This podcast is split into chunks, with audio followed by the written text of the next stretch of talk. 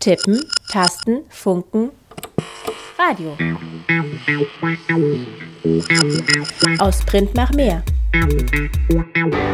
IZ3W on Air. IZ3W? Die nord-süd-politische Zeitschrift IZ3W on Air. On Air. Einen schönen Nachmittag wünscht euch Martina für den Südnordfunk hier von Radio Dreieckland auf 102,3 MHz. Wie gewohnt, es ist der erste Dienstag im Monat, aber wer in Freiburg oder von anderswo natürlich den Südnordfunk nicht hören kann, ich lese noch mal kurz vor, wo ihr überall den Südnordfunk hören könnt. Und zwar in Halle bei Radio Korax, in Tübingen bei der Wüstenwelle, in Dresden bei Coloradio, in Erfurt bei Radio Frei und in Hannover bei Radio Flora. Wer in Marburg ist, der schalte Radio unerhört ein. In Karlsruhe ist es der Querfunk in Luxemburg, Radio Ara und in Ulm Radio Free FM. In Schwäbisch Hall ist es der Störfunk. Die jeweiligen Zeiten könnt ihr nachlesen auf der Seite vom Südnordfunk bei der iz3w.org.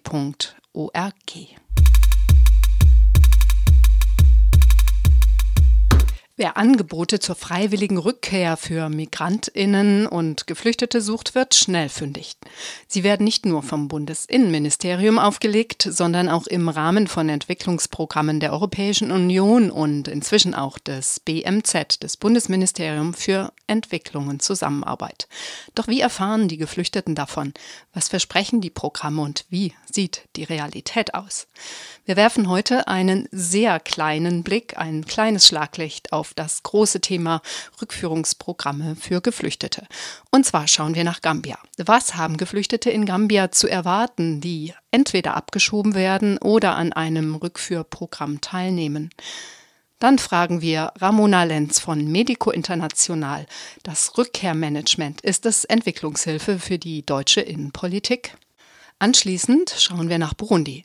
In Burundi sind ungefähr 400.000 Menschen seit 2015 geflüchtet. Man könnte auch an Betracht der geringen Größe des Landes von einer vergessenen Flüchtlingskrise sprechen, mitten im Herzen des Kontinents. Geflüchtete im politischen Konflikt. Wir sprechen mit einem Journalisten, der selber aus Burundi nach Ruanda geflüchtet ist. Das hört ihr in der zweiten Hälfte der Sendung. Und ganz am Ende geht's nach Weißrussland zu einem ganz anderen Thema. Ein feministisches Projekt über Gender Gender und Sexualität. Make Out Belarus.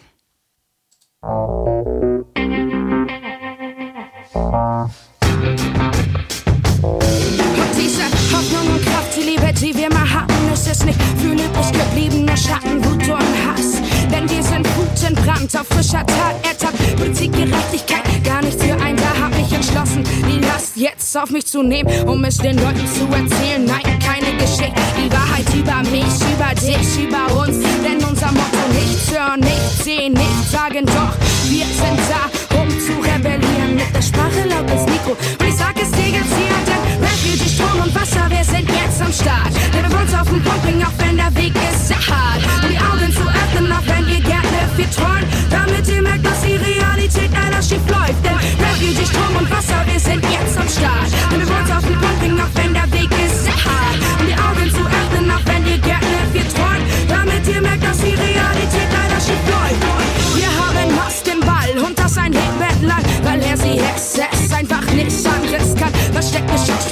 Schauspiel, was ist Wahrheit, was ist Lüge? Während wir uns in die Augen gucken und uns einfach selbst betrügen, denn unsere Welt, die ist kaputt. Und was ist schuld daran? Egoismus, Ignoranz,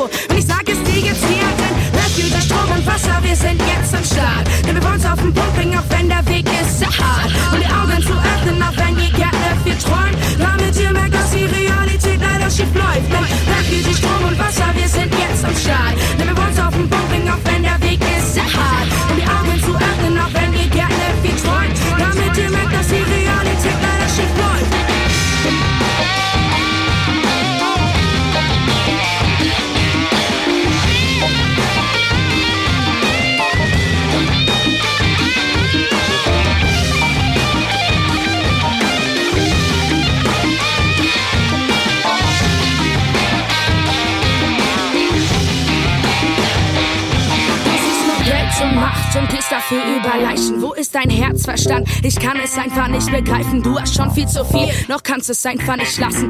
Immer weitermachen und einfach alles kaputt machen. Doch was ist mit der Veränderung? Das sollen die anderen machen. Die kriegen das schon hin, doch sag mir bitte welche anderen. Sag mir welche anderen, sag mir welche anderen, denn wir die anderen sind.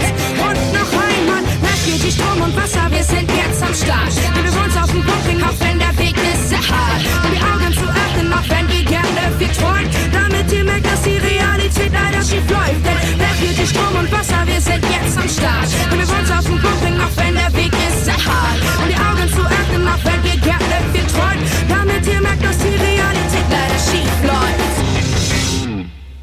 Strom und Wasser feed the refugees. Freiheit ist ein Paradies. Punkt. So hieß der Song. Gambia. Es war kompliziert. Einige mögen sich daran erinnern, wie unter dem Hashtag Free Gambia ein Land aus dem Stillstand gerüttelt wurde und die Bevölkerung im Dezember 2016 den langjährigen und autoritären Präsidenten Jammeh abwählte. Es folgte ein Machtkampf um die Präsidentschaft, bis schließlich eine Militärintervention der westafrikanischen Wirtschaftsgemeinschaft, also der ECOWAS, dem neuen Präsidenten Adama Barrow zu seinem Amt verhalf. Tausende Zivilistinnen flohen. Das Land erhält dieser Tage von der Europäischen Union umfassende Entwicklungshilfen, die zumindest teilweise auch Reintegrationsprogramme für Geflüchtete vorsehen. Wie diese Programme im Detail aussehen und wie sie umgesetzt werden, bleibt abzuwarten. Indes führt die Internationale Organisation für Migration, die IOM, eine organisierte Rückkehr von Gambier und Gambierinnen aus dem Maghreb-Raum seit geraumer Zeit durch, etwa aus Libyen. Wie sind all diese Bemühungen um eine Rückkehr einzuschätzen? Wir sprachen mit Judith Altrogge und Nima Yadama. Nobody wants to go back to Gambia. Niemand will zurück nach Gambia. Das ist das Problem. Natürlich fragt die Internationale Organisation für Migration nicht, wo die Leute hinwollen. Denn es ist ja klar, dass ihr Ziel Europa war. Deswegen fragen sie gar nicht erst, wo sie hinwollen. Stattdessen nehmen sie die Leute einfach mit und entscheiden für sie. Die gambische Journalistin und Refugee Rights Aktivistin Nima Jadama ist sich sicher. Freiwillig geht niemand zurück nach Gambia. Auch nicht die GambierInnen, die auf ihrem Weg nach Europa in die Hände von Menschenhändlern kommen und zum Beispiel in Libyen Opfer moderner Sklaverei werden. Wenn zu diesen Menschen dann die IOM, die Internationale Organisation für Migration, kommt und anbietet, sie zu befreien, haben sie nicht wirklich die Wahl. Entweder sie bleiben Sklaven oder sie steigen in den Flieger zurück nach Gambia. Ungefähr 2500 GambierInnen sind auf diese Weise im vergangenen Jahr zurück nach Gambia gekommen. Und auch in diesem Jahr gehen die Flüge mit hoher Frequenz weiter. Refugee-Aktivistin Nima Chadama sieht das sehr skeptisch. There is great fear in a sense. People are really afraid to return back to Gambia. Es herrscht große Angst, nach Gambia zurückzukehren, weil die Sicherheitslage in Gambia sehr schlecht ist. Nicht mal die Regierung ist wirklich gesichert. Und seit Januar gab es 15 Morde. Die Leute kommen einfach in deinen Laden oder treffen dich auf der Straße und töten dich für nichts. Die Raubüberfälle sind auf einem Höchststand. Leute rauben sich einfach gegenseitig aus. People will just go into people's shops, meet you on the street and kill you for nothing. Robbery is at its peak. People are robbing each other. Tatsächlich ist die Sicherheitslage in Gambia sehr angespannt, was auch mit der hohen Arbeitslosigkeit zu tun hat. Trotz dieser Probleme hat der gambische Präsident Adama Barrow eine hohe Bereitschaft signalisiert, migrierte GambierInnen wieder zurückzunehmen. Damit möchte er wohl zum einen der großen Diaspora signalisieren, dass sie nach dem Regimewechsel jetzt wieder in Gambia willkommen ist. Barrows Ankündigungen sind aber auch ein Signal an internationale Partner und vor allem Geldgeber. Denn jeder zehnte Asylantrag in Italien wurde im Jahr 2015 von GambierInnen gestellt und das bei einem Land mit zwei Millionen Einwohnern. Barrow signalisiert nun, dass er dieses Migrationsproblem erkannt hat und es angeht. Gambia werde nun demokratischer und nehme seine Migrantinnen zurück. Was die Kapazitäten Gambias für diese Pläne angeht, da ist die Soziologin und Ethnologin Judith Altrogge skeptisch. Sie promoviert an der Uni Basel zur Remigration nach Gambia. Was die Aufnahmekapazitäten angeht, ist es natürlich schwierig, das zu messen. Es ist in der Tat so, dass die meisten Migranten das Land verlassen und Migrantinnen auf der Suche nach Einkommensmöglichkeiten und Arbeitsplätzen, die ihnen ein bisschen mehr Sicherheit geben als die Arbeitsplätze, die sie vielleicht schon im Land hatten. Und auf dem Sektor und in den Bereichen hat sich seit dem Regimewechsel in der Tat noch nicht viel verändert. Das heißt, da sind die Voraussetzungen für die zurückkommenden Migrantinnen, Migranten nicht sonderlich anders als vor der Migration. Ohne Unterstützung haben zurückgekehrte Migrantinnen in Gambia also erstmal keine gute Perspektive. Das hat auch die Europäische Union erkannt und zusammen mit der IOM ein Programm speziell für Rückkehrerinnen auf den Weg gebracht. 3,9 Millionen Euro stecken die Organisationen in diese Initiative für den Schutz von Migrantinnen und Reintegration. Ähnliche Reintegrationsprogramme gibt es in insgesamt 14 Ländern, hauptsächlich in Westafrika. Das Geld kommt aus dem European Trust Fund for Africa, ein Programm der EU, um gegen irreguläre Migration aus Afrika vorzugehen. Im Konkreten sieht es so aus, dass ein Rückkehrer, wenn er die Leistungen von der IOM in Anspruch nehmen möchte, dort sich registriert und dann innerhalb von drei Monaten, so sieht es der Plan vor, von der IOM kontaktiert wird, um sich gemeinsam mit einer Reintegrationsassistentin oder einem Reintegrationsassistenten der IOM einen sogenannten Tailor-Made, einen maßgeschneiderten Plan zu entwerfen, der einem hilft, sich zu reintegrieren. Der kann vorsehen, dass man zurück in die Schule geht, der kann vorsehen, dass man ein äh, Unternehmen aufmacht, der kann vorsehen, dass man sich ein Stück Land kauft, auf dem man ein Haus baut. Und die IOM entwickelt diesen Plan inhaltlich mit dem jeweiligen Migranten, der jeweiligen Migrantin und er finanziert die Mittel, die der Migrant braucht, um diesen Plan umzusetzen. Das heißt, es gibt keine Cash-Auszahlungen, sondern alles wird in Kind, also in äh, Material zur Verfügung gestellt. I was speaking to one of the returnees. Ich habe mit einem der Rückkehrer gesprochen. Ich habe ihn gefragt, ob er im Büro der IOM war. Er hat gelacht und gesagt, weißt du, seit ich angekommen bin, bin ich dort ständig hingegangen. Was diese Leute dir geben, das musst du ihnen zurückgeben. Denn bevor du die materielle Unterstützung von ihnen bekommst, hast du dein ganzes Geld für Taxis ausgegeben, um zu ihrem Büro zu fahren. Ob die materielle Unterstützung durch das IOM-Programm nun im Einzelfall hilfreich ist oder nicht, das Hauptproblem im Moment ist wohl, dass es nicht genügend Plätze für die RückkehrerInnen gibt. Denn das Projekt war nur für 1500 Menschen ausgelegt und allein im vergangenen Jahr hat die IOM 2500 Menschen aus Transitländern zurück nach Gambia geflogen. So hat sich ein riesiger Rückstau entwickelt. Das heißt, die Migranten warten, haben bisher bis zu einem Jahr gewartet, bis sie von der IOM kontaktiert wurden, um diesen Plan zu entwickeln. Geschweige denn, dass er dann implementiert wird, sprich, man sich in der Schule, in der man sich registrieren möchte, auch registrieren konnte und so weiter. Das heißt, der Rückstau führt natürlich zu großer Frustration unter den Migranten, Migrantinnen und führt auch zu großem Reputationsverlust der IOM, die dadurch natürlich nicht als sehr vertrauenswürdig wahrgenommen wurde und wird. Und es gab sogar auch Angriffe mit Steinen auf das IOM-Gebäude vor Wut seitens der äh, Rückkehrer, die natürlich, wenn sie zurückgekommen sind, sehr ungeduldig sind, weil sie natürlich sich reintegrieren müssen. Und das ist nicht nur aus wirtschaftlichen Gründen schwierig für die RückkehrerInnen. Migrantinnen, die mit leeren Händen zurück nach Gambia kommen, haben in der Gesellschaft einen schweren Stand. Actually, the way the society perceives them is as failures. You went to Europe, you failed. Die Gesellschaft sieht sie als gescheitert an. Du bist nach Europa gegangen und du hast versagt. Viele Familien haben sich verschuldet, damit ein Familienmitglied nach Europa gehen kann.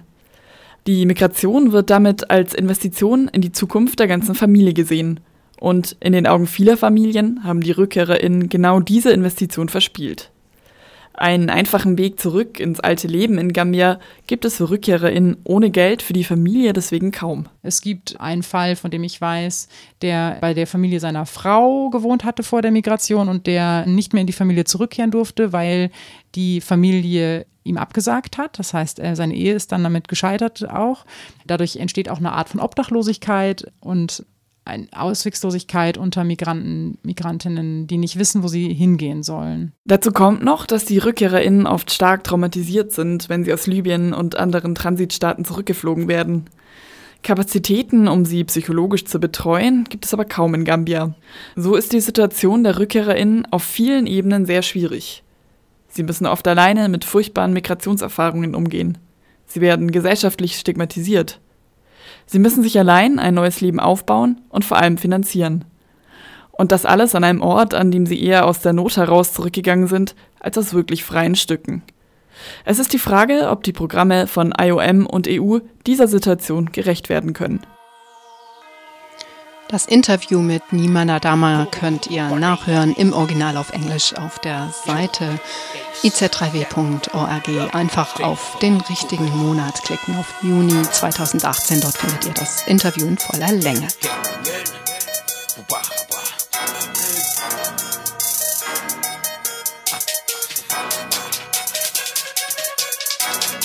si géttëgi naan si meew mi ku bokk si dëkk bi war ngay am baat si réew mi.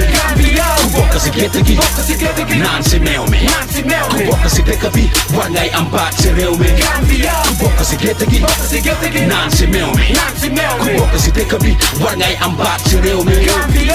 Si géttëgi nekk si géttëgi war ngay naan si si dëkk bi si dëkk bi war a am baat si réew Full dëkk yow ñu ne kenn du wax du imam du artist du journalist mais lu tax Lutar we can't really speak what's on our mind. Nawah no neka sa mind All of a sudden it's a crime. Don't munawah about the injustices going on. Yeah. All the police brutality which is so so wrong. Yeah. Can't talk about the corruption I swear the flow goes on. Yeah. Sinhalis pasare Oh oh it's so wrong. Kuboka si get Nan si meomi Kuboka si tekabi Wat ngay ang bat si reomi Kuboka si getagi Nan si meomi Kuboka kasiketagi wangai ambachereume kubokasiketagi nansimeome kubokasiketagi wangai ambachereume kubokasiketagi nekasiketagi wangai nansimeome kunekasidekabi bokasidekabi wara ambachereume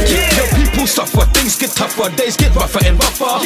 Motah boy di dem back where we gonna keep on losing our brothers? The people suffer things get tougher they could be the tough and tougher you got loads of hummus but can't take the load up off us. Tunda begin na meti sako malo be legi down now. Dollar be high sefa be high dollars be going down down. They could be they could be no mumel tougher over ground now. You ne ku one they could be ne who they like no cow. Now let me explain to you what's going down now. Uh uh. I don't know if y'all heard this or not, what? But it's really sad to see people working for months without receiving salaries. If you don't believe me, then my life why KMC.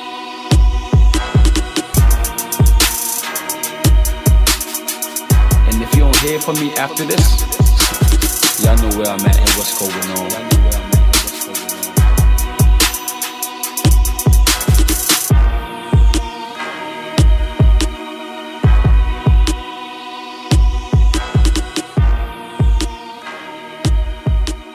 Das war Killer C, Kuboka C Geta G. Nur wenige Tage nachdem der aus Gambia stammende Rapper Killer C, sein richtiger Name ist Ali Cham, mit dem kritischen Song, den wir gerade hörten, über das inzwischen abgewählte Jammeh-Regime an die Öffentlichkeit ging, erhielt er Drohungen und er verließ das Land. Das Stück, das wir gerade hörten, kündigt er auf der Soundcloud übrigens mit folgenden Worten an. Als Showmaster ist es meine Pflicht, über all die Probleme meiner Mitmenschen zu sprechen. Hier ist der Song, der ein Beispiel dafür ist, wen ich hier vertrete. Should we sit back and watch our people suffer? Does one have the right to take the life of another? So der Text des folgenden Songs, ebenfalls von Killer AC.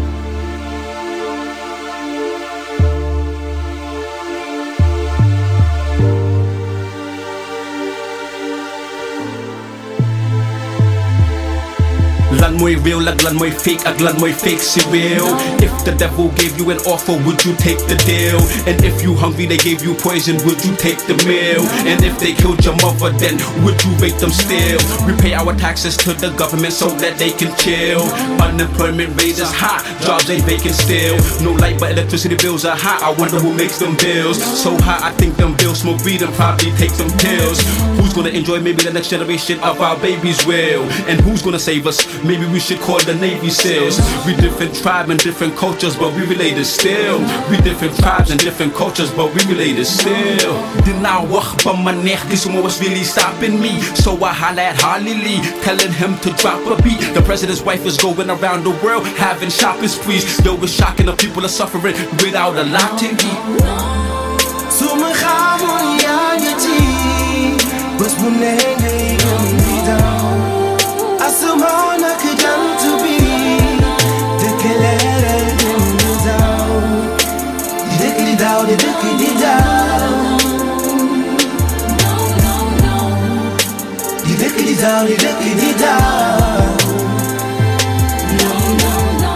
Should we sit back and watch our people suffer? No. Does one have the right to take the life of another? ndawar na yose tan sun wajuri ligay but de no tuga si chono ne si chono yeah but yeah should the rich get richer while the poor get poorer? No. Should the ones working for us ever ignore us? Ndax poos yi ministre war na duufee nii ndax askan bi bay right war nañoo dundee nii Oh no, oh no, don't act like you don't know. Our lives are harder than gold. She feel me, porno, take us chono. Oh, we ain't straight like homos, no homo. Mama sold her gold so broke, can't go on a float boat. And now his soul is on a float boat. Lampi la padusa yi takatu, mene you see buga na yo takatu. Feed never nigga kick up takatu. Use new abuse, new fight new. We gonna do what we have to do and turn it up like amplitude in order to make some capital. The system was designed to laugh at you. Ngi ci Wasimunenge igendirawo Asamana you take it dimbadaw you take it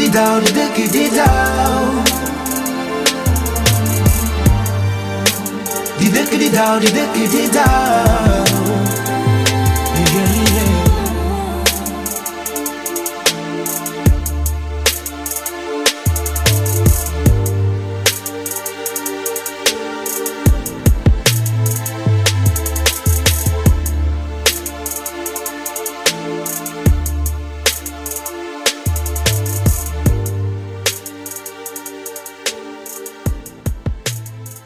Gestalten Sie Ihre Rückkehr selbst. Es gibt Perspektiven in Ihrem Heimatland. Wir unterstützen Sie mit konkreten Hilfen bei Ihrer Reintegration.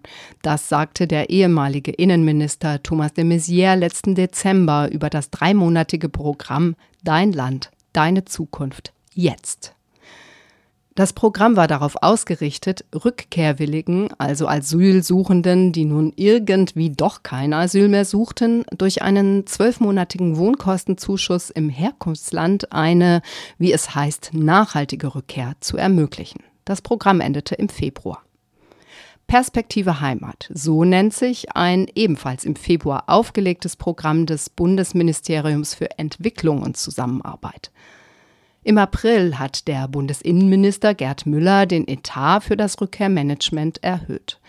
Gemeint sind Anreize für Asylsuchende und Geflüchtete in Deutschland, um sie zu einer mehr oder weniger freiwilligen Rückkehr zu bewegen.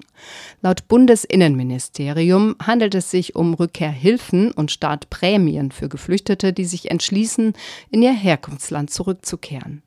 Die angehängte Länderliste dieses Programms ist nicht unendlich, sondern sie liest sich eher wie eine Auswahl derjenigen Länder, aus denen vermehrt Asylsuchende nach Deutschland kommen, zum Beispiel aus dem Maghreb. Daher liegt die Vermutung nahe, mit den Rückkehrprogrammen eine weniger umstrittene Alternative zur Abschiebepolitik zu schaffen. Ich spreche jetzt mit Ramona Lenz. Sie ist Referentin bei Medico International, einer Hilfsorganisation, die weltweit tätig ist und ihren Sitz in Frankfurt hat. Ramona, du hast dich mit den verschiedenen Unterstützungsangeboten für Geflüchtete ja seit geraumer Zeit intensiv auseinandergesetzt. Zudem stehst du auch in Kontakt mit Projektpartnern, zum Beispiel in Mali, aber auch andernorts im Maghreb oder auch in Afghanistan, die ihrerseits mit Personen ja auch gesprochen haben, die über ein Rückkehrversprechen zurückgekehrt sind. Also das Neue ist tatsächlich ja jetzt, dass ganz verschiedene Akteure in dieses Rückkehrmanagement eingestiegen sind. Also bislang war dafür vor allem die IOM international bekannt, die Internationale Organisation für Migration, die auch inzwischen Teil des Systems der Vereinten Nationen ist. Und hier im Land war es eben was, was vor allem vom Innenministerium ausging. Es gibt schon ganz lange auch Programme, äh, REAG und GAP heißen die, wo Leute Unterstützung bekommen haben bei den Flugkosten, äh, bei der Rückkehr in das Herkunftsland. Und in den letzten, ich weiß nicht, zwei, drei Jahren sind eine Reihe von Programmen von den verschiedenen Ministerien dazugekommen, eben nicht nur vom Innenministerium, sondern jetzt neu auch vom BMZ, also dem, mit dem Ministerium, das für die Entwicklungszusammenarbeit zuständig ist. Und das hat natürlich jetzt nochmal eine ganz neue Dimension, weil, wie du es schon gesagt hast, Entwicklungszusammenarbeit zielt ja eigentlich darauf, Armut zu bekämpfen, Zugang zu Gesundheit zu schaffen äh, und so weiter. Also in den Ländern, ähm, in denen eben die Entwicklungszusammenarbeit tätig ist, die aber immer mehr auf Herkunftsländer reduziert werden. Also die Hilfe, die Entwicklungshilfe oder Zusammenarbeit richtet sich eben in diesen Programmen vorwiegend auf Länder eben aus denen Flucht und Migration zu erwarten ist. Da muss man sich natürlich schon fragen, was hat das noch mit Entwicklungszusammenarbeit zu tun? Wie, wie sehen denn die Programme konkreter aus? Also was ich meine ist, mit welchen äh, Versprechen oder Angeboten präsentieren Sie sich sozusagen an Ihre potenziellen Kunden und Kundinnen, also den vermeintlich freiwillig Rückkehrwilligen? Ja, also inzwischen ist das auch ähm, eine wirklich, die haben sich zusammengetan. Also das Bundesamt für Migration und Flüchtlinge, die IOM, die GITS, ähm, das Bundesinnen Bundesinnenministerium, die alle arbeiten jetzt zusammen und die haben sich auch ein eigenes Logo gegeben, das heißt Rückkehr, da steht Rückkehr und man sieht so ein ja eben ein Logo, so Corporate Identity, die alle wollen an einem Strang ziehen, die wollen eine lückenlose Kette der Rückführung schmieden. Kurz, Von, die GITS, äh, die GITS ist die ja. Gesellschaft für ah, genau. internationale Zusammenarbeit. Entschuldigung, genau, das ist eben die, das, die führen eben das aus, was das Entwicklungsministerium ähm, sich ausdenkt. Und die alle arbeiten inzwischen eben zusammen, um Rückführung ähm, von hier, von den Beratungsstellen in den Ausländerbehörden aus bis zur sogenannten Reintegration in den Herkunftsländern lückenlos zu gestalten. Und die beziehen hier in Deutschland beispielsweise auch Volkshochschulen ein und andere Bildungsträger, die hier dann auch nochmal ähm, gefragt sind, Ausbildung, äh, schnelle Ausbildungen zu gewährleisten, um dann darüber Menschen in Herkunftsländern in Arbeit zu bringen. Es geht auch darum, dann ähm, Leute in die Selbstständigkeit zu bringen, dass sie eben bei Existenzgründung unterstützt werden oder auch in GITS-Projekte, die ja in vielen der Ländern existieren, dass sie dort reintegriert werden. Das ist die Idee. Und man möchte das eben so lückenlos wie möglich zu gestalten.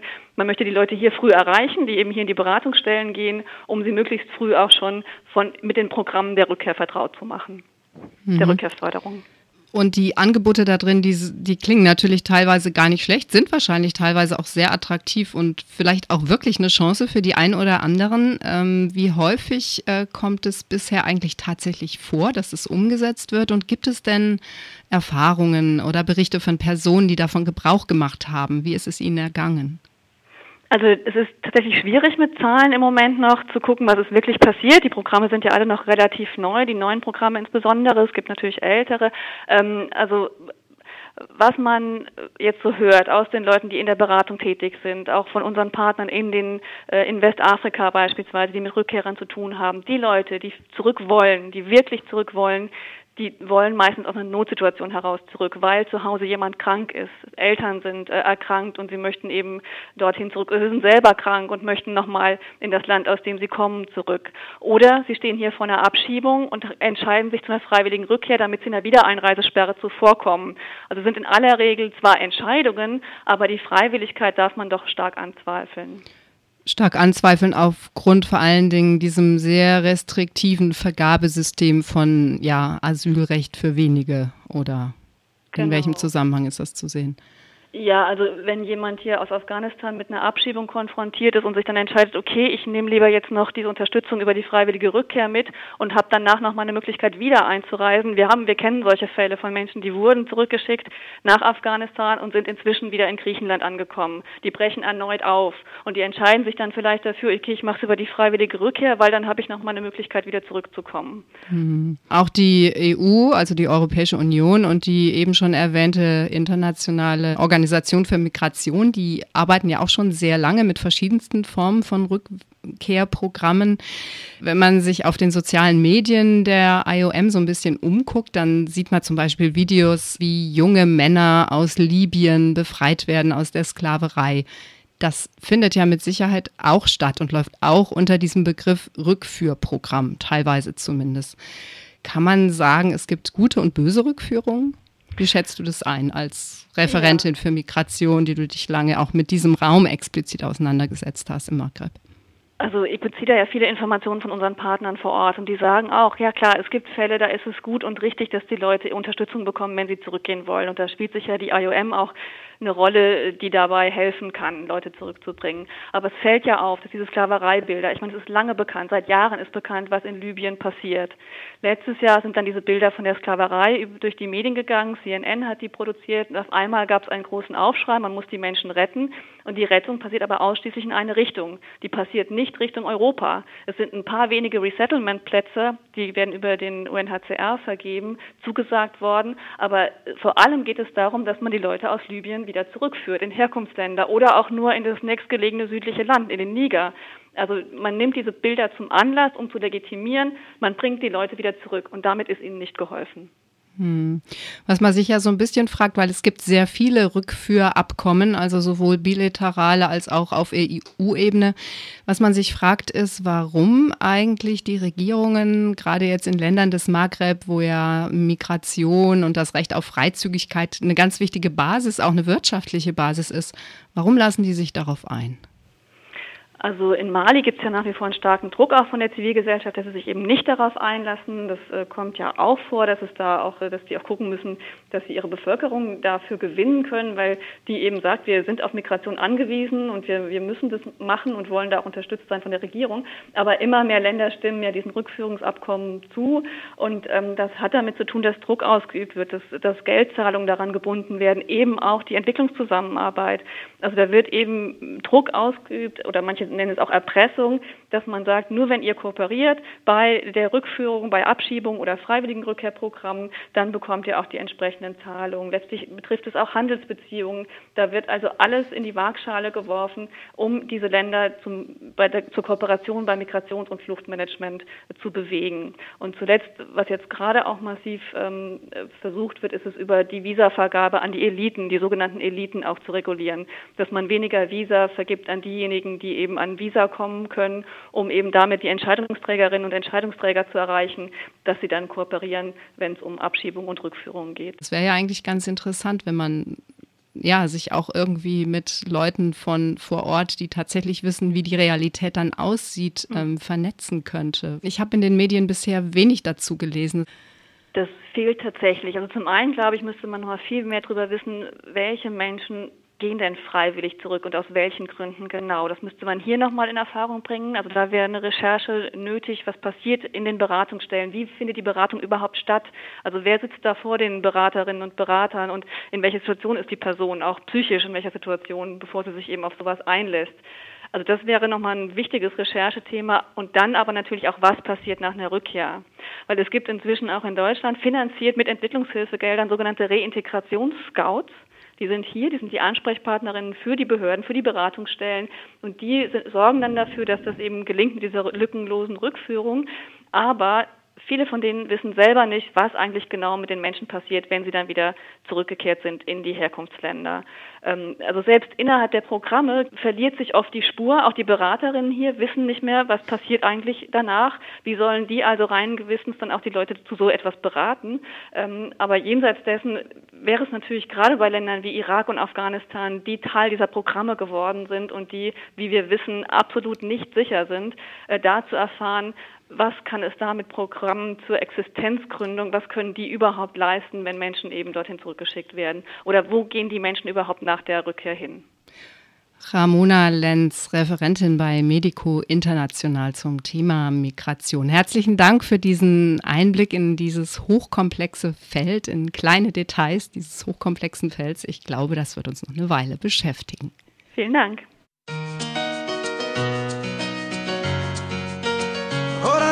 Come on.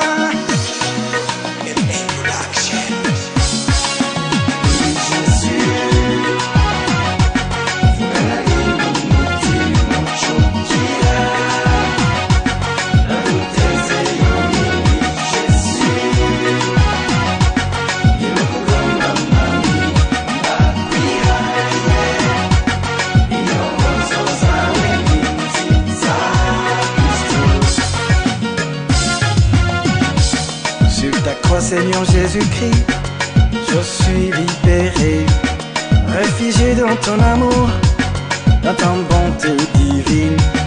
Ndahiliwenda himbawe, fisa mahora dacha, ndafinye ndichachaye, kuko mfise umukiza.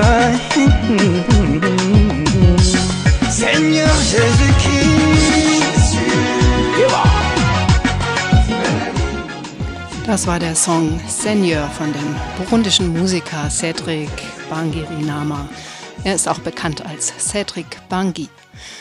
Bangi wurde am 27. Januar 2016 von Agenten des burundischen Geheimdienstes festgenommen und war drei Wochen in Haft. Der Grund waren Posts auf seiner Facebook-Seite, die als beleidigend gegenüber dem Staatsoberhaupt gesehen wurden.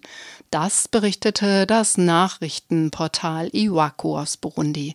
Der Musiker entschuldigte sich öffentlich. Drei Wochen später wurde er auf freien Fuß gesetzt. Nicht alle Künstler in Burundi kommen mit einer solchen Verwarnung davon. Der Sänger und Musiker Pascal Treasury Nchimirimana, bekannt unter dem Namen Lisuba, wurde laut BBC Afrique und RFI verhaftet und vermutlich von der Polizei erschossen. Sicher ist, dass er am 3. Januar 2016 in einem Stadtteil südlich von Bujumbura, der übrigens für seine starke Gegnerschaft gegen den amtierenden Präsidenten bekannt ist, tot aufgefunden wurde, also kurz vor der Verhaftung von Cedric Bangui. Ob und in welcher Weise der Tod des Kollegen und die Trauer darüber einen Einfluss auf Bangui oder auch auf die Sicherheitsbehörden gehabt haben, ist nicht bekannt. Einen weiteren Song von Cedric Bangirinama hören wir später in der Sendung. Zunächst Europa, Burundi. In Europa werden Flüchtlinge vor, allem dann erwähnt, wenn sie aus Regionen bewaffneter Konflikte fliehen und wenn die Flüchtenden obendrein nach Europa wollen. Das blendet zwei Tatsachen aus. Die erste, bei weitem fliehen nicht alle Flüchtlinge vor einem bewaffneten Konflikt, viele fliehen vor individueller oder politisch motivierter Verfolgung. Die zweite Tatsache, bei weitem nicht alle Flüchtlinge suchen Schutz in Europa oder beabsichtigen dies. Die Statistiken der Vereinten Nationen zeigen ganz deutlich, dass die allermeisten Flüchtlinge in Ländern des globalen Südens Schutz suchen, vor allem in den unmittelbaren Nachbarländern. Die fehlende öffentliche Wahrnehmung der Flüchtlinge fernab von Europa ist nicht ohne Folgen. Oft gehen ein öffentliches Desinteresse und niedrige Hilfsbereitschaft Hand in Hand. Die geringen Spendenetats europäischer Staaten an den UNHCR für die Unterstützung burundischer Flüchtlinge ist hierfür ein Beispiel. Wenngleich Burundi Partnerland von Baden-Württemberg ist, hört man auch hierzulande von der dramatischen Situation der burundischen Flüchtlinge wenig. Seit dem Beginn der politischen Krise in dem ostafrikanischen Land 2015 und mit der eigentlich verfassungswidrigen dritten Anf und mit der eigentlich verfassungswidrigen dritten Amtszeit Nkurunzisas sind mehr als 400.000 Burundierinnen und Burundier geflüchtet. Teils haben die Nachbarländer, in denen sie Zuflucht suchten, selber mit Unsicherheit, mit Armut und Unruhen zu kämpfen. Was das konkret für die Flüchtlinge in Burundi bedeutet, darüber hat Mathieu für den Südnordfunk mit Emile Ndibasumba gesprochen, einem burundischen Journalisten, der derzeit in Ruanda verweilt. Mitte Mai fand im zentralafrikanischen Land Burundi abseits der weltweiten Aufmerksamkeit ein folgenreiches Verfassungsreferendum statt. Präsident Pierre Nkurunziza wollte noch für zwei weitere Amtszeiten von je sieben Jahren antreten dürfen. Außerdem wollte er das politische System des Landes verändern, um mehr Befugnisse ungeteilt in den Händen des Präsidenten zu konzentrieren. Kritikerinnen sehen in diesem Vorhaben nicht nur einen Abbau des demokratischen Systems, sondern auch eine vollkommene Abkehr vom Friedensabkommen von Arusha. Dieses Friedensabkommen beendete zur Jahrtausendwende den blutigen Bürgerkrieg, der von ethnischen Massakern geprägt wurde. Seit dem Friedensabkommen gelten ethnische Quoten in Regierung und öffentlichem Dienst. Außerdem müssen Gesetze mit einer qualifizierten Mehrheit verabschiedet werden, wodurch die Tutsi-Minderheit de facto ein Vetorecht hat. Auch an diesen Regeln wollte Präsident Nkurunziza mit dem Verfassungsreferendum rütteln. Die teils tödliche Einschüchterung der eigenen Bevölkerung sowie die Vertreibung von Presse und Opposition aus dem Land haben in den letzten Monaten und Jahren gewirkt. So wurde die Verfassungsänderung laut dem amtlichen Ergebnis von knapp drei Vierteln der Bevölkerung bejaht, bei einer Beteiligung von angeblich 96 Prozent der Bevölkerung. Seit dem Beginn der politischen Krise mit der eigentlich verfassungswidrigen dritten Amtszeit Nkurunzisas im Jahr 2015 sind mehr als 400.000 Burundierinnen und Burundier geflüchtet. Von diesen Flüchtlingen ist in europäischen Medien kaum die Rede, denn die meisten von ihnen haben Zuflucht in den Nachbarländern gefunden. In Ruanda etwa leben aktuell rund 90.000 burundische Flüchtlinge. Mehr als die Hälfte von ihnen leben im Flüchtlingslager von Mahama im Osten des Landes und die anderen leben verteilt in verschiedenen Städten Ruandas. In die Demokratische Republik Kongo wiederum sind 50.000 Burundier geflüchtet. Die meisten von ihnen leben im Lager von Lusenda in der Konfliktregion Südkivu. Vor kurzem wurde im nahegelegenen Mulongwe ein Transitlager eröffnet, um das Lager von Lusenda zu entlasten. Um zu wissen, wie die Lebensbedingungen der burundischen Flüchtlinge aussehen, habe ich mit Emil Nibasumba gesprochen. Er ist ein burundischer Journalist und arbeitet unter anderem für das regierungskritische Radio Public Africaine. Wie viele seiner Kolleginnen arbeitet er deswegen im Exil, in seinem Fall in Ruanda. Wie sehen die Lebensbedingungen von burundischen Flüchtlingen in Ruanda aus, insbesondere in den Lagern? In Ruanda wie anderswo auch leben sie in Lagern, in denen nicht die besten Bedingungen herrschen. Sie versuchen zu überleben. Denn man gibt ihnen zum Beispiel ein Dutzend Kilogramm Nahrung pro Monat und Person. Mais, Bohnen, Pflanzenöl. Ein Dutzend Kilogramm Nahrungsmittel monatlich pro Person entspricht ungefähr 400 Gramm am Tag oder etwa 130 Gramm pro Mahlzeit im Falle von drei Mahlzeiten täglich. Et très récemment, on a réduit à peu près 25% de la quantité qu'on qu donnait avant parce que Jüngst wurden die Mengen um etwa 25 Prozent reduziert, denn der UNHCR sagt, dass die Partner nicht genug spenden. Kürzlich hat übrigens der UNO-Hochkommissar für Flüchtlinge gesagt, dass sie noch viel Geld brauchen, um weiter gut arbeiten und die Bedürfnisse der Flüchtlinge decken zu können. Er sprach von 391 Millionen Dollar, die der UNHCR braucht, um die mehr als 430.000 burundischen Flüchtlinge unterstützen zu können, die in der Region verteilt sind. mille réfugiés burundais qui sont éparpillés dans la région. Il parle toujours de, de ce manque de financement pour les réfugiés burundais. Et, et vous savez que les, la plupart des réfugiés burundais sont dans, dans la Sous-Région, donc la Tansanie, le Rwanda, la RDC. Er spricht immer über diese Finanzierungslücke für burundische Flüchtlinge. Die meisten burundischen Flüchtlinge sind in der Region, sprich Tansania, Ruanda, die DR Kongo und Uganda. Einige Zehntausend sind auch in Kenia. Es gibt auch einige in Mosambik, Malawi, Sambia und Südafrika. Die burundischen Flüchtlinge sind die Flüchtlingskategorie, die weltweit am wenigsten finanziell unterstützt wird. Er sagt, dass lediglich 21 Prozent der notwendigen Gelder gespendet wurden. Es sieht so aus, als wären die Partner nicht daran interessiert, die burundischen Flüchtlinge zu unterstützen. Es ist ein gravierendes Problem, was manche Flüchtlinge dazu zwingt, angesichts der schlechten Lebensbedingungen in ihr Land zurückzukehren, trotz der Gefahren. Die anderen halten dem stand. Aber diese Finanzierungslücke betrifft die meisten burundischen Flüchtlinge in den Lagern sehr. Les autres essaient de résister, mais, mais son manque de financement dont parle l'OACR, ça affecte beaucoup la plupart des réfugiés qui, qui vivent dans les camps. Ils vivent dans des conditions qui ne sont pas des, des meilleures. Quoi. Ils essaient de partager le peu qu'ils ont parce que Sie leben also nicht unter den besten Bedingungen und teilen das wenige, das sie haben. Denn unter solchen Bedingungen kannst du nicht einzeln leben. Du musst es mit anderen zusammenlegen. Wenn du zum Beispiel die 12 Kilogramm Mais und Bohnen mit anderen zusammenlegst, dann kannst du davon eine konsistentere Menge erhalten und weiterleben. Manche Flüchtlinge versuchen sich einkommenserzeugende Tätigkeiten zu verschaffen, als Ergänzungen zu dem, was der UNHCR gibt. Eine revenus pour combler ce que euh, l'OACR donne. Dürfen Sie zum Beispiel aus den Lagern herauskommen und arbeiten?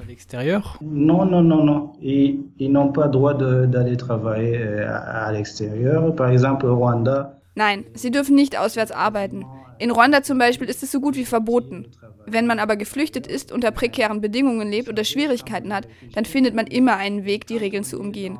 Du kannst um eine Erlaubnis bitten, herauszugehen, die Gelegenheit nutzen und dann zurückkommen. Aber es ist gar nicht erlaubt. De contourner. Tu peux demander une permission et puis tu, tu vas à l'extérieur et tu en profites et puis tu reviens. Mais c'est pas du tout autorisé. Ils sont très stricts dans les camps. Et ils donnent des permissions quand on en a vraiment besoin. In den Lagern in Ruanda sind sie sehr streng. Sie erteilen Erlaubnisse, wenn man sie wirklich braucht. In Tansania jedoch haben sie es aufgrund der Unsicherheit den Burundiern verboten, herauszugehen. Es ist aber nicht ständig so. Manchmal gibt man dir die Erlaubnis, manchmal blockiert man und sagt, niemand geht hinaus, ihr bleibt im Lager. Et parfois on bloque, on dit personne ne sort, vous restez dans le camp. Ich wollte von Emil Nivasumba wissen, wie die Situation für die Zehntausenden burundischen Flüchtlinge aussieht, die in Ruanda nicht in Lagern leben, sondern in den Städten. Les réfugiés qui, qui résident en dehors des camps, euh, du camp, parce que euh, il y a un camp d'Omahama au, au Rwanda, c'est le camp qui héberge la plupart des, des, des réfugiés. Das Lager von Mahama in Ruanda beherbergt die meisten burundischen Flüchtlinge. Diejenigen, die außerhalb des Lagers wohnen, erhalten nicht dieselben Vorteile wie die Lagerbewohner. Der Status ist ganz verschieden. Man erhält keine medizinische Behandlung, man erhält keine monatliche Essensration. Wenn du dich dafür entscheidest, draußen zu leben, dann heißt das, dass du dich selbstständig durchschlagen kannst. Euh, euh, euh. Donc, quand tu décides de vivre à l'extérieur, ça veut dire que tu es capable de te débrouiller tout seul. Tu vis donc dans, avec tes propres moyens. Donc ceux qui vivent dans les villes avec leurs propres moyens. Haben also die Menschen, die außerhalb des Lagers wohnen, das Recht zu arbeiten? Juste euh, à l'extérieur. Vous avez aussi de, le droit de travailler, mais la plupart du temps, vous initiez des, des activités génératrices. Du darfst arbeiten. Du startest einkommenserzeugende Aktivitäten. Denn im öffentlichen Dienst und in Unternehmen ist es nicht leicht eingestellt zu werden. Du bist ein Flüchtling, du bist ein Ausländer, sprich du hast keinen Vorrang. Es braucht also sehr viel Mühe, eine Arbeit zu finden. Meist sind es Flüchtlinge, die sich mit einkommenserzeugenden Aktivitäten durchschlagen. Ça demande beaucoup d'efforts pour trouver un travail. Bon, la plupart du temps, ce sont des réfugiés qui se débrouillent avec des activités génératrices de revenus. Wie Emil Nibasumba weiter erklärte, erhalten Flüchtlinge, die außerhalb der Lager wohnen, kaum Leistungen vom UNHCR. Mit einkommenserzeugender Aktivität meint er keine formelle Beschäftigung, sondern eine selbstständige Tätigkeit im informellen Sektor, wie es sie in afrikanischen Ländern zuhauf gibt. Etwa Straßenverkäufer, die mit dem Weiterverkauf von Waren oder mit dem Anbieten kleiner Dienstleistungen minimal verdienen. Concernant le, la, la population. Wie ist die Haltung der örtlichen Bevölkerung zum Beispiel in Ruanda gegenüber der Flüchtlinge und der Flüchtlingslager? Face au camp de réfugiés? Il y a une bonne cohabitation entre la population euh, rwandaise et les réfugiés. Et je peux dire même qu'au début, au début de la crise burundaise, quand les gens ont commencé à, à fuir le pays, et il y a des Rwandais qui ont bien accueilli euh, les Burundais, les ont hébergés et pendant euh, quelques mois. Das Zusammenleben zwischen der Bevölkerung Ruandas und den Flüchtlingen ist gut. Am Anfang der burundischen Krise, als die Menschen begannen zu fliehen, gab es sogar Ruanda, die die Burundier gut empfangen haben. Sie haben sie einige Monate lang beherbergt. Heute noch sind die Beziehungen zwischen Ruandern und Burundiern gut. Vor einigen Jahren aber, 2015 glaube ich, gab es einige Probleme mit dem Brennholz beim Lager von Mahama und in anderen Lagern, etwa in Tansania und Uganda. Der UNHCR hatte die Essensrationen gekürzt und es gab auch gravierende Probleme mit dem Brennholz. Also mussten die Flüchtlinge außerhalb des Lagers Bäume fällen gehen. Da gab es echte Probleme, denn es waren Felder der örtlichen Bevölkerung. Im Lager von Lusenda im Kongo beklagen sie den Brennholzmangel, denn sie haben seit Februar keins bekommen. Ohne Brennholz kannst du das wenige Essen, das du hast, nicht kochen. In Tansania ist das Zusammenleben zwischen Bevölkerung und Flüchtlingen sehr schwierig. Manchmal gibt es sogar Tote unter den burundischen Flüchtlingen, die versuchen, draußen Brennholz zu bekommen. Parce que depuis février, ils ne sont pas servis en, bois de chauffage. Donc ça devient un problème. Tu ne peux pas cuisiner sans. Mais en Tanzanie, c'est très très compliqué, la cohabitation entre la population et, et, les réfugiés. Il y a parfois même des morts parmi les réfugiés burundais qui, qui essaient d'aller à l'extérieur pour avoir ce bois de chauffage. Wissen Sie, ob burundische Flüchtlinge, die in die DR Kongo geflüchtet waren, nach Burundi zurückkehren, wenn es in der DR Kongo Gewaltausbrüche gibt? Oder umgekehrt, ob kongolesische Flüchtlinge, die nach Burundi geflüchtet waren, wegen der Krise in Burundi in die DR Kongo zurückkehren? Burundais qui sont en RDC et qui retournent au Burundi, je peux les classer en deux catégories. Donc, il y a une catégorie des réfugiés qui ont fui parce qu'ils ont, ils ont vu d'autres Burundais fuir. Vous voyez votre voisin qui fuit la crise. Et toi aussi. Die burundischen Flüchtlinge, die in die DR Kongo geflüchtet waren und nun nach Burundi zurückkehren, würde ich in zwei Kategorien klassifizieren. Die erste Kategorie sind Menschen, die geflohen sind, weil sie andere Burundier haben fliehen sehen. Du siehst deine Nachbarn, die vor der Krise fliehen, und du fliehst auch. Es gibt also keinen spezifischeren Fluchtgrund. Im Kongo angekommen kannst du denken, ich bin hier, weiß nicht genau, wovor ich geflohen bin. Dann kann ich ins Land zurückkehren. Eine zweite Kategorie sind Menschen, die das Leben in den Zufluchtsorten sehr schwierig finden. Das unzureichende Essen. Sie sagen, trotz der Gefahren entscheide ich mich zurückzukehren, weil ich hier in der Hölle lebe. Die Flüchtlingslager sind gewissermaßen geschützt vor den Krisen im Land.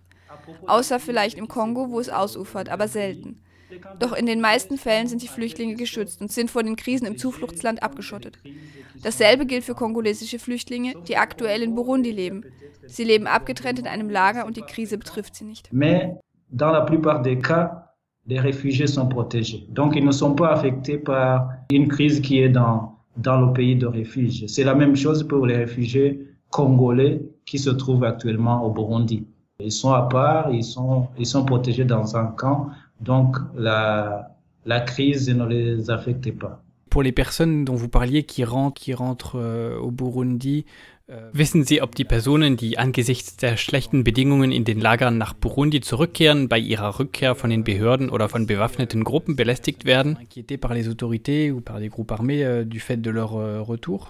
Oui, oui. Il y en a qui sont inquiétés, il y en a d'autres qui ja, manche werden belästigt, andere kommen unbehelligt zurück. Manchmal hört man, dass jemand zurückgekehrt ist, bei dem Grenzübertritt gefangen wurde und zwei Tage später wird er tot aufgefunden. Es gibt solche Fälle, aber nicht oft, denn solche Rückkehrbewegungen sind selten. C'est pas fréquent parce que ces mouvements-là ne sont pas fréquents.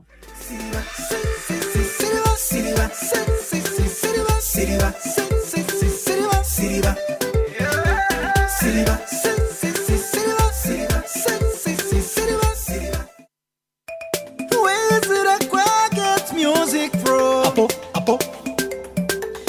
నీకు బుద్ధి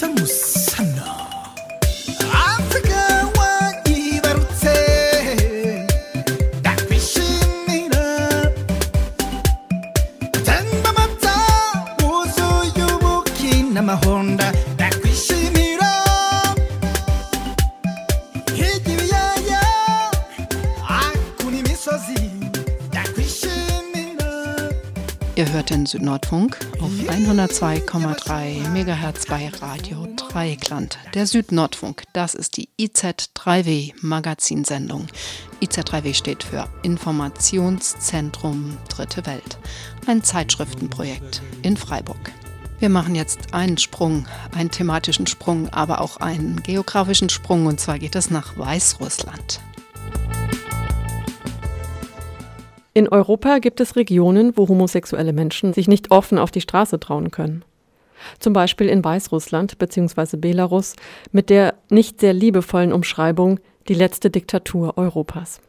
Präsident Alexander Lukaschenko tritt mit Zitaten in die Öffentlichkeit wie besser Diktator sein als schwul. Laut seiner Statistik sind in Belarus 1,2 Prozent der Bevölkerung arbeitslos, 60 Prozent gläubig und genau 0,0 Prozent homosexuell. Dass zumindest die letzte Aussage falsch ist, beweist seit 2014 das Kollektiv Makeout aus Minsk. Makeout ist eine Anlaufstelle für LGBTQ mit Online-Magazin und wöchentlichem Cinema-Club. Ihre Themen sind Feminismus, Toleranz, Antidiskriminierung, Coming Out. Oder sie geben Workshops für JournalistInnen, wie sie über die Community berichten sollten. Vika und Nasta von Makeout. Yesterday, for example, we had a first meeting of our laboratory of translations, where we will translate different Gestern zum Beispiel hatten wir ein Treffen unseres Übersetzungslabors, wo wir tolle Artikel zum Thema aus anderen Ländern ins Russische übersetzten. Ein andermal haben wir vor 200 Leuten unsere Printversion des Magazins vorgestellt. Es kommt also immer auf das Event an. We had around 200 people, so it depends on the type of event, on the type of space we have. So it's yeah pretty different. Offiziell gibt es Make-out aber gar nicht. Sie sind in Belarus nicht anerkannt und dürfen auch keine Spenden sammeln. We uh, can notice that uh, Russian media uh, have influence uh, in Belarus, so people get confused, and uh, a lot of people think that there is such a law in Belarus. Russische Medien haben einen großen Einfluss hier in Belarus und viele Leute glauben, es gäbe bei uns auch so ein Gesetz gegen Propaganda. Als wir neulich unser Printmagazin vorstellten, kamen Leute und haben gesagt, das sei nicht erlaubt. Und wir sagten, so ein Gesetz gibt es bei uns nicht. Sie sagten, wirklich? We are not allowed to do this presentation because there will be uh, propaganda of uh. But we said we have no this kind of law. What are you talking about? They said, really? Okay. Yeah, but in, in general, uh, the LGBT community is uh, very uh, diverse. So there are people with uh, very different backgrounds, and uh, some people are more privileged, and uh, um, maybe they can have uh, work and uh, money, and uh, they are open. For example, uh, people uh, uh, who are engaged in activism, uh, they are mostly open, but there is also a, a large amount of people who are closed and who are not Auch hier sind queere Menschen unterschiedlich privilegiert. Manche haben Geld, doch es gibt auch viele Arme und vor allem in der Transgender-Community bekommen viele keine Arbeit oder Wohnung. Und es gibt keine Strukturen in Belarus, ihnen zu helfen. because of uh, the situation with documents uh, and uh, do not have even a place uh, to live uh, you know such uh, people and um, there is uh, there are no structures uh, which could help uh, them yeah There is no any specific transgender organization or initiative in Belarus who could help this particular group of people. Für die russisch-orthodoxe Kirche ist Homosexualität eine der größten Sünden überhaupt. Doch Gott sei Dank ist Homosexualität seit 1994 nicht mehr illegal.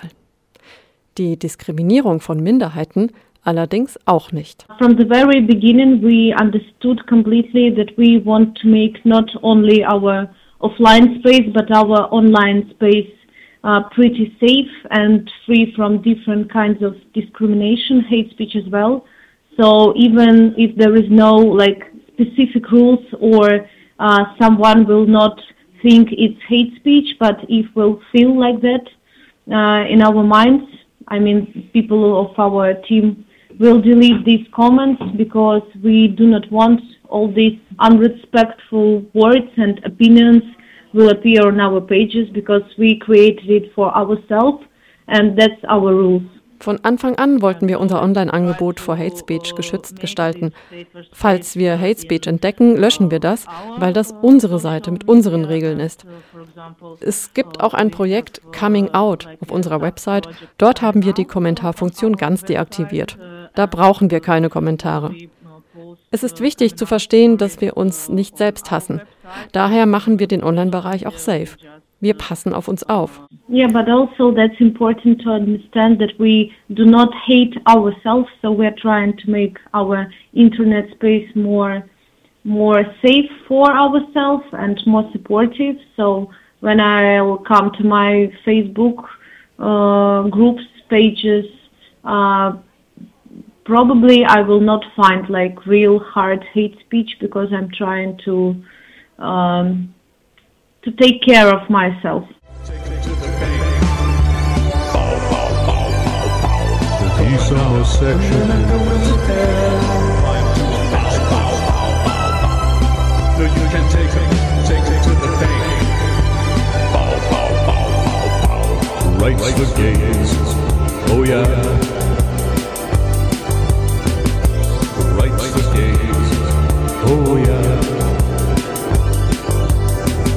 Right, now, right now. Rights for gays. Oh yeah.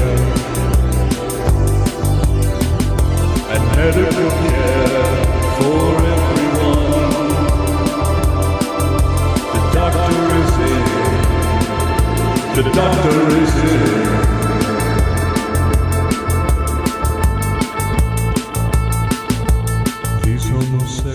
Wir sind am Ende unserer Sendung, dem Südnordfunk bei Radio Dreikland. Ich bedanke mich bei allen, die mitgewirkt haben. Ich kann gar nicht alle aufzählen, vor allen Dingen aber für die Beiträge von Lisa, von Mathieu und von Eva. Wir hören uns wieder nächsten Monat wie gewohnt, am ersten Dienstag im Monat. Bis dahin, tschüss. Oh yeah. Right, right now, right's the day.